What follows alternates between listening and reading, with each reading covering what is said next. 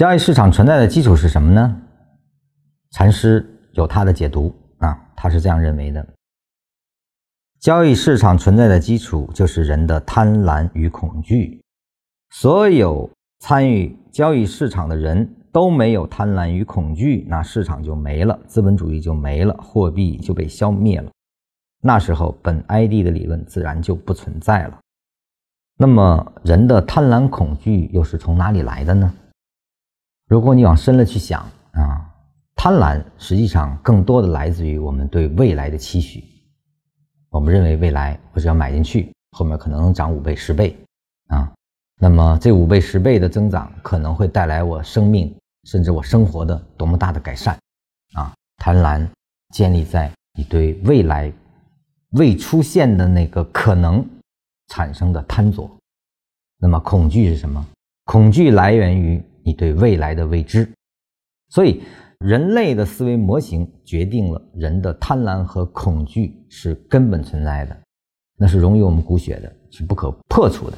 也就是说，你只要有预测逻辑，你只要想预测，你的贪婪和恐惧就一定伴随。而且，每个人基于不同理论下的贪婪和恐惧的展现的强度。也是完全不同的，这就产生了非趋同性下的交易。而缠论从立论上解决的就是当下，不解决未来的预期。我们当下根据模型买多少就是多少，走坏了该走多少就走多少。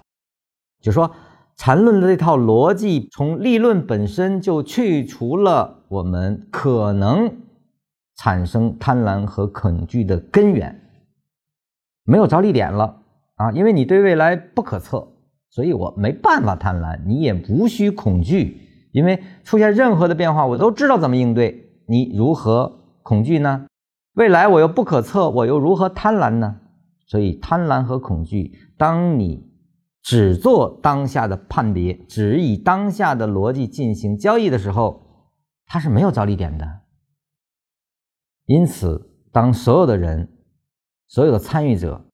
还在想着未来涨还是跌的时候，他就必然陷于贪婪和恐惧中。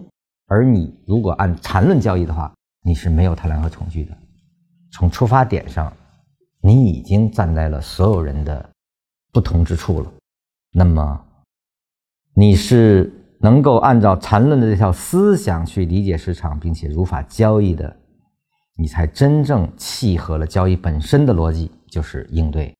我们无论是基本面的观察，是博弈观察，还是走势观察，都是当下直观啊，也说立足于当下，心里没有挂碍的，我们只考虑现在的成像去观啊，根据这个观我去做，这这里面没有我的得失啊，只是我该做还是不该做的问题。当你的修行，你的所有的逻辑都是从这儿出来的。你的交易一定是畅快淋漓的啊，一定可以达成一种零向量的去观察市场的这种总向量的方向下的参与，你一定是最顺势的交易，而一个顺势的交易结果不会太差。